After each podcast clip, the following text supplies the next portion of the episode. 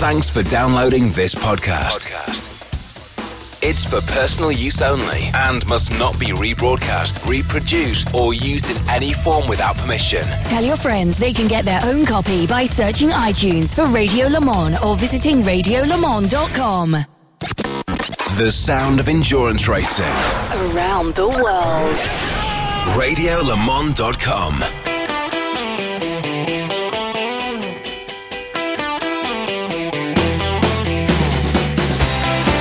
Well, here we are at Aston Martin Gaydon for the uh, unveiling, if you will, of the Academy driver for 2016. We'll get to that in a moment.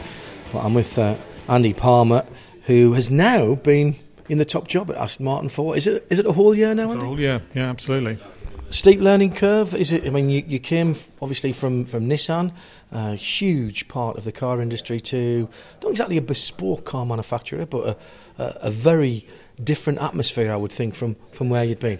Yeah, very different. I mean, obviously the the concept of designing and making cars, the same principles, selling cars even to some extent the same principles, but a much uh, a much smaller customer base, obviously a much higher price. But it ticked a couple of boxes for me. Um, number one, it got me into uh, the luxury segment, which I you know I've done practically every other segment in the car industry during my career. Hadn't done the luxury segment and wanted to. And um, it got me into the top job as CEO. I report out to uh, the shareholders, um, and most importantly, you know, such an iconic British brand, only five miles away from where I went to school. On the sporting side of things, and Aston have always been known for uh, racing what they produce. Um, one might say, win on Sunday, sell on Monday. Um, an old adage, but I still think quite a uh, quite a one that, that rings true today. Is that still the major aim for Aston Martin and its sports cars in the future? Yes, simply. I mean, the epicenter, from my point of view of motorsport, is actually GT4 because GT4 is is the car that you can drive on the road today and race if you want. Buy on Friday and race on Saturday, uh, and you know that, that I think is is key. It's you know it's essentially they are the same cars, and just a roll cage in them. Um, so I think that's that's really important. Then of course you've got the, the natural evolution of that. Look, take take the GT4, stretch it a bit. If you're really good, then you could imagine yourself being in WEC, being at Le Mans in a GT3, and I think that's that that's why we do GT3, GTE. Um, I, I think that also makes complete sense, and I, I see those two as really core. Then we start to stretch. So then you start to see cars like the the Vulcan. What does the Vulcan do? It's a track only luxury racing car, but most importantly, it's an aero car. So you start to show where, where you could go, and you start to be able to show drivers what you can do, and you start to make that, that bridge, maybe to be connected in the future to other serious motorsports. So um, you know that pushes where we are today. Uh, I think it's relevant because you get your drivers understanding the aero effects of the car, and it, and it also makes sure that our engineers are also knowing what, what those aero techniques are. So that's as far as we go today. You know, that's that gives us GT4, GT3, GTE, and aero effect cars. Um, but it obviously starts to make a bridge for what we might do in the future when we've got more cash around us. There has, of course, been a link made uh, between your appearance in a certain Formula One pit at Silverstone, which, of course, is just down the road from where we are now. And the way you're talking there makes it sound far more like the engineering side of F1 and the aero side of F1 could be something in Aston Martin's future rather than simply a branding exercise. And, and if you will, um, many people unkindly, I think, have said it, it would be a vanity project for Aston Martin to go to F1. Yeah. I mean, actually, I think I was, uh, if I remember correctly, I was the invite of KPMG at uh, the Formula One that you're referring to. But yes, I was. I was obviously. I know a lot of people in the in the pit lane. Um, I think it would be disingenuous if there wasn't some form of technical link to going racing. We're, we're not. We're not Johnnie Walker. Uh, we're, we're not Tagger. We're, we're, we're, a, we're a car company. So stickers on the side of a car, whilst it's interesting if you're sitting, let's say, in China and you're, you're trying to build a story around the brand, I think it's disingenuous. I think there has to be a technical linkage there, uh, and of course there has to be the money to be able to do it. So let's make the assumption that you know we've we've got the uh, the aero capability, and you see it in, in Vulcan. Let's make the assumption more than assumption. Let's create the fact that we're darn good when it comes to bonding aluminium and um, of carbon, use of carbon fibre, and that we're doing a lot of advanced technology um, studies on structural use of carbon fibre, which starts to you know resonate with the way that you would use those kind of things not only on a road car but also in a Formula One car or even an LMP1 car. Yes. And eventually, you might say, well, there could be a bridge there. No, it's not. It's not anything that I have in my hands today. It seems nowadays that uh, sports car manufacturers, particularly at the high premium end, um, are all looking for new technology. You mentioned uh, WEC and LMP1, hybrid, of course, mm-hmm. in there, as well as in, in F1. Aston Martin had a slightly less than successful dabble in P1 a few years ago, but clearly something you've got to keep an eye on in, in your position as a, a manufacturer of high end sports cars. Yeah, it would be uh, it would be stupid of me to close the door and say never, because one never says never. Um, obviously, if if money is no object, then you can obviously use LMP1 to tell you a lot about you know GT, GT3, GTE, and, and that's interesting. Um, but you need to you need to be able to write a, a significant check and go there knowing that you know within a two or three year project that you've got you go to win. When you go to when, when you go to LMP1, you go to win. Now that doesn't say that I, I've been in trouble in a previous life for saying the same thing. It doesn't mean that you're going to win. It means that you go with the intention to win, and that you put that you're prepared to put the resources necessary to, to, to, get there. And of course, in and to have the opportunity to win. Yeah, indeed. And you need the right drivers, and you need the right conditions, mm. and you need the right car. And there's, mm-hmm. there's, a lot of things that have to come together. And, and, in consequence, it's a big commitment, but it's a very relevant commitment. You know, in the in the longer longer future, that we, we shouldn't discount that possibility.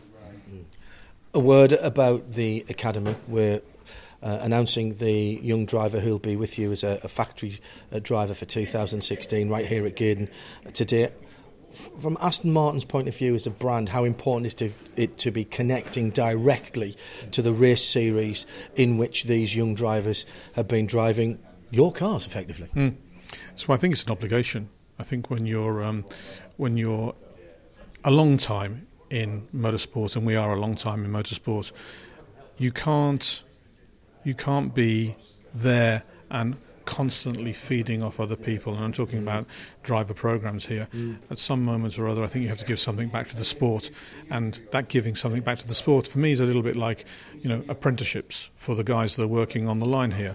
You know, they're not they're not effective from day one, but they're a part of the the substance of the company in the in the future and the industry itself. And I think um, the academy is, is is really the apprenticeship of racing drivers, and I think it's obligatory when you're in the sport for a long time that you, you, you do that and you give that you give that both for the benefit of your company. Of course you know that feeds other companies as well and it feeds the sport. Final word about Aston Martin as a brand and as a manufacturer in the UK the whole of the automotive world is uh, looking to the future has to what sort of position is Aston Martin now to move on through this century and in terms of its position in the sector going forward uh, we're here to stay. I mean, we've been around for 100, 102 years. We're not easy to kill. Uh, clearly, my mandate in coming here is to, is to make a company that's sustainable, which means um, continues to be liquid, continues to be profitable. You've seen the how it can be done well. Ferrari gives you a great indication of the value of a small series sports car maker. If you think about, you know, the, the we're the only car company that really looks like Ferrari. And on top of that, we have the crossover that we're going to be doing in the future, um, still very much in that luxury space. I think. Um, you know, if I was if I was investing in in this industry, knowing how difficult this industry is, there's really only two sectors of the industry that you can say are, are really got a very bright future. One is the entry car level, Mm-hmm. Uh, um, and you see that because of the likes of China and uh, India. And the other is the luxury, luxury segment, partially because some people are leaving it, going after bigger bigger volumes, and partially because it's it's growing and there are always going to be people out there that can afford beautiful, expensive cars. And if you build sports cars, you race sports cars as well at Aston Martin. I, I cannot imagine Aston Martin not racing in at least GT4, GT3, and GTE. Uh, John Gaw is the managing director and team principal of Aston Martin Racing. The academy, then, uh, a new initiative for 2015, and uh, well, what an intake of drivers that you had in from a, a variety of different backgrounds, variety of different experience levels. How hard was it to to make the decision that uh, we've just heard here today? Well, the hardest decision to make, first of all, was who the 10 were. so at the start of the season, um, we were optimistic, but we're a bit surprised at the number of people that actually applied. Um, and we said 10 was the maximum we could take. Um, and there was many other drivers we could have taken, but we tried to take a mix of experience um, because that was quite important. Um, and then getting down to the actual decision was really quite difficult. I think there was there was four people that could have won it, mm. um, and all showed very similar capabilities on the track at Bahrain at the end. Um, for sure, speed on the track wasn't the deciding factor. It was an important factor because we're here to go racing, so you have to be fast on the track. Stopwatch is always the ultimate arbiter, isn't it? it always is. It's the key to the door, as it were. Um, but you know, I think that Ross had um, demonstrated um, an excellent ability in all areas, including on the track, with very limited experience in anything outside a GT4 car, mm. and we felt that um, he had the most potential. Um, but it wasn't an easy decision for sure. What was the driving force, pun absolutely intended, in forming this scheme in the first place? Because it's it's quite an altruistic thing to do. You're looking for new talent all the time, obviously, but this was a little more than that because there was an element here of even the candidates who haven't won the ultimate prize of all being through a learning experience here, which makes this stand out from some of the similar schemes. Um, I think it all stemmed from um, there's an awful lot of people who want to be a factory driver and who don't honestly truly understand what it takes. Um, and, you know, speed is probably only 10 or 15% of it, and there's another probably seven or eight things that people do. And we talked for a long time about um, trying to articulate what they were, and apart from saying, look at Darren Turner because he's a good example of a well-rounded individual. Mm. Um, and we are having lots of conversations with people over what it took to be a factory hmm. driver.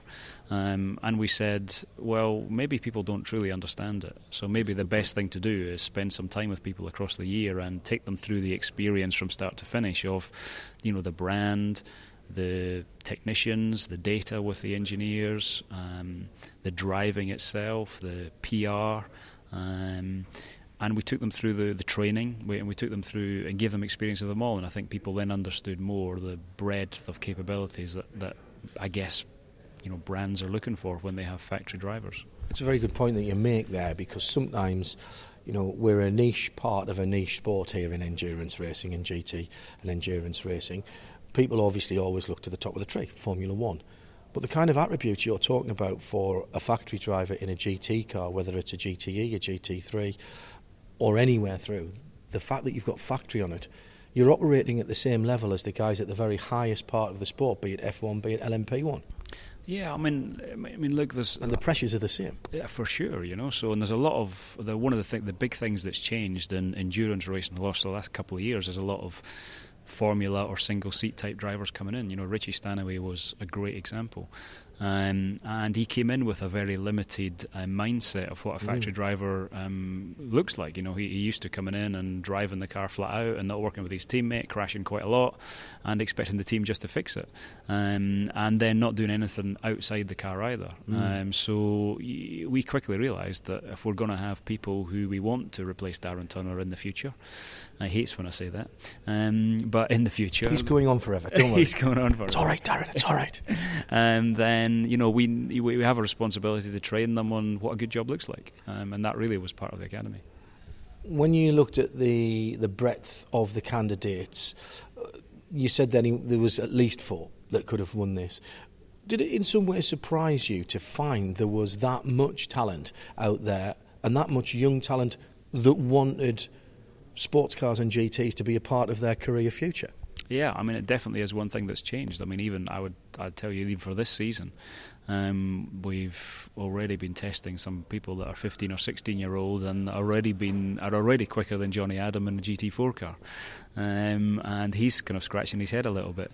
Um, and there is so much more talent um, available to um, sports cars for people that, that, have got a single seater and karting background, mm. and it's only grown. The interest has only grown for sure the the growth and growth of particularly the GT side of endurance racing, a lot of it is fueled by um, wealthy individuals who want to come and take part. The amateur driver, the non-pro driver, that's been a part of motorsport in general for well ever since there was a sport. It's almost the last bastion of that in sports car racing. How important then is it for young drivers like Ross to be able to work with those type of people and how how big a part of his future will that be? Yeah, I mean that is will be you know that is I would say I don't know how many things there are, but certainly if there's ten things, that's one of the ten things mm-hmm. is um, working to maximise the potential of an amateur driver. Um, you know, it's what Jonny Adam did with Andrew Howard was a really good example, um, and that's how he started his career. Um, and you know, bringing Andrew on to win the British Championship was an mm-hmm. important milestone in Jonny's factory career as well. Mm. and you know, Ross will be placed with one of the drivers for next year, um, mm-hmm. one of the Aston Martin um, gentleman drivers, and um, there is a role for um, people like that as well, for sure. And Aston, as a brand, of course, has the personality that attracts that sort of driver. So perhaps more than any other brand, that is a, a key part of being an Aston Martin factory driver. Uh, yeah, I mean, from a brand perspective, it's key for two two sides. It, it, pe- people like to be associated with it, um, and that's good from a um, gentleman driver perspective, but it's also good from a sponsor perspective as mm-hmm. well. Um, and as you know, John, that's how the that's how the factory team is funded, mm-hmm. Um, and you know for sure having um, partners in the team, whether they be brand lovers or drivers, is a critical part of the makeup of, of the race team. Uh, GTE, GT3, GT4. It's uh, now a, a credible career path for young drivers. What's it from the manufacturer point of view, from the team's point of view? Is it a good time to be involved in GT racing? Yeah, for drivers, it certainly is. I mean, you know, I think Ford coming to the marketplace this year has um, certainly increased a lot of drivers' salaries, um, which is a good thing for the drivers, maybe not a good thing for the manufacturers. You need to get back driving again, John. well, the last time I was driving, it was very expensive for me. it was too much crashing and not enough driving. Um, no, but yeah, for sure, it's a it's a good time in sports cars just now, and drivers can definitely earn a good lot of money. You know, even for some of them, it might not be the end game. Mm. Um, they've maybe not given up on the dream of um, single seat Formula One, but it can be a really good stepping stone. And I always say to the drivers when we sign contracts with them, for some of the young guys, then you know um, this can be a good stepping stone, and it might not be the final part of the journey. It might be the final part mm-hmm. of the mm-hmm. journey, but it might not be. And certainly for any of the drivers that we sign, we'll not step in the way if better opportunities come along. You know, Richie was a really good example who had the LMP1 factory test at um, Bahrain, and I think did uh, I think surprisingly well. I think it mm. surprised them. Now I know they don't have a slot for him right now, um, but you know if, if an opportunity came up, um, you know for Richie for example in um, single seaters for next year, um, we'd certainly release him uh, for that.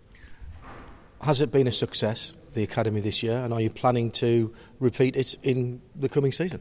Uh, yes, and yes is the answer. Um, the um, I think there was five of the guys um, won championships for Aston Martin as a brand in lots of different marketplaces in Asia, in the UK. Um, I came very very close in America, so partnering with um, other funded drivers has been a big success for people within the academy. So, and also we found some um, really interesting young guys out of it. And the guys that don't win, for sure, we'll be trying to. You know, make sure they continue with the brand and helping them on their career as well. Because, as I say, it was all very close in the end. Well, Ross, I think the first thing we've got to say is congratulations. Uh, what a fantastic opportunity. Has it sunk in yet? Not really, to be honest. Um, it still feels like a bit of a dream, if I'm truly honest. The uh, last week uh, has been pretty amazing. It's been very hard to concentrate on normal day to day life, but um, it's a fantastic opportunity that I've got going forward for next season. Uh, racing with Andrew in the GT3 with Aston Martin Racing's backing, um, and it's going to be my job to make sure that I can prove that I, they've made the right decision and just generally just do the best I can throughout the year. Let's rewind to when you found out that you had been selected for the academy. Yeah. Just to be included in that is yeah. actually quite an honour. Yeah, to be included in the Aston Martin Evolution Academy amongst nine other really, really strong drivers that have had a fantastic year. Um, they were all they all performed very well throughout the seminars, um, just proving how much of a great opportunity the Evolution Academy is for young GT drivers wanting to make a career. Um, and to come out on top of those drivers is something very special um, because they are all very good. Was there any point throughout the selection process where the, you either thought, "Oh, I've got a real chance of this," or conversely, "Oh dear, I really have made a mistake there"? Not really. I never really thought about the the end sort of uh, price. To be honest, throughout the whole thing, I was thinking about day to day jobs, test days, races. Um, it was never really on my mind. I just came to do the job, and um, thankfully, that was enough to to be chosen, which I'm very grateful for. You've won the prize. If you hadn't, is what you've gone through, would that have still been useful for you? Do you feel that you've learned something throughout the whole process? Because the difference I, I feel with uh, with this as, as, opposed to other schemes is it was a learning process, not just a selection process. Yeah, more than anything, it was a learning process because we had so many seminars here at Gaydon and at AMR headquarters in Banbury. Um, so it was a massive learning experience, and it was all about teaching us on how to become a professional racing driver. And if I hadn't won the award, I know that I would have been in a much stronger position starting next season than when I started this season.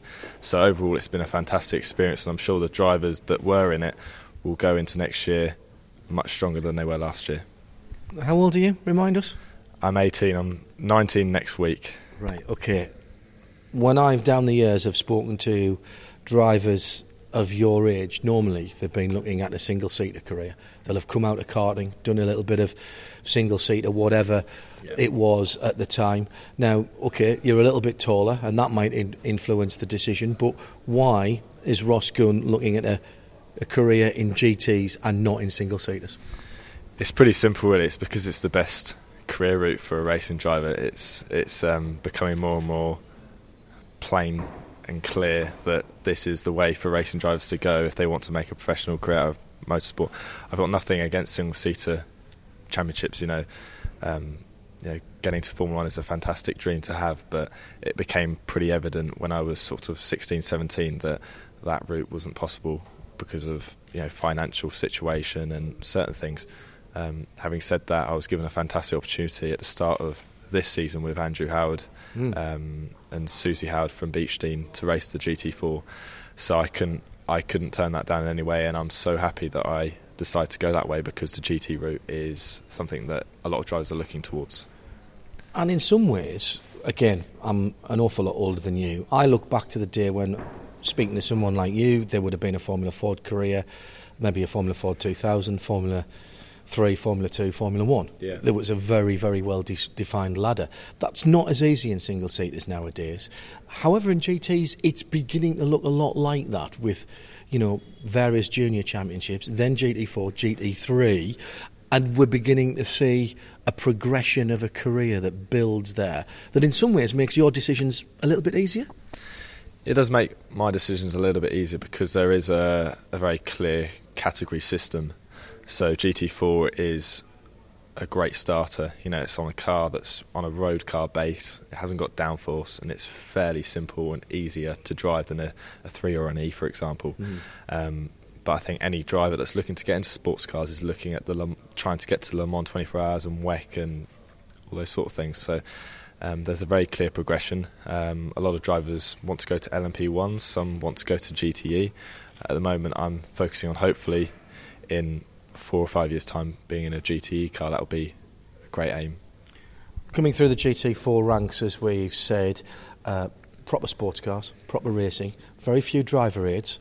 You move up into a GT3 spec car, um, far more developed, faster, but with more driver aids. Where do you stand on that as a young driver learning his trade? Uh, of course, having driver aids makes the job slightly easier, but um, to be honest, it's still not an easy car to drive. Any car that you drive on the limit is never easy, um, and it's not supposed to be. And that's why we all love pushing cars to the limit. Um, but yeah, um, the the change from GT4 to GT3 will be mainly on the the aero side and power side. So, and also the fact that the GT3 is 80% race car and mm. the GT4 is 20% race car. Um, that's a big difference. So it's going to be more of a race car, and it's going to feel more real if you if you know what I mean. So, mm. um, but as far as the driver aids, they're there and they do help you, but you've sometimes got to take advantage of them. Of course. Of course, and wringing the last two or three percent out of a race car is what professional guys do all the time. You've just been confirmed as the winner of this fantastic prize is it even in your mind yet to set yourself goals for next year and for next season and, and how you can make the best use of the opportunity that's given to you?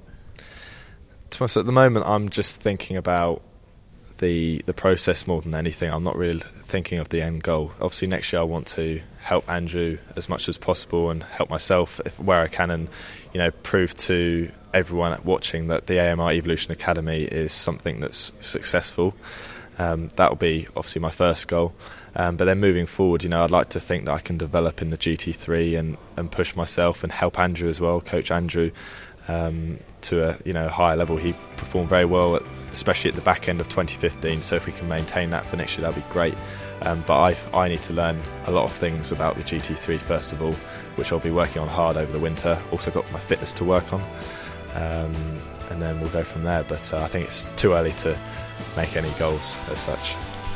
But out in the middle distance, there's still the Le Mans 24 Hours. Around about what 2020? Yeah, I'd say 2020 is a good good target, definitely.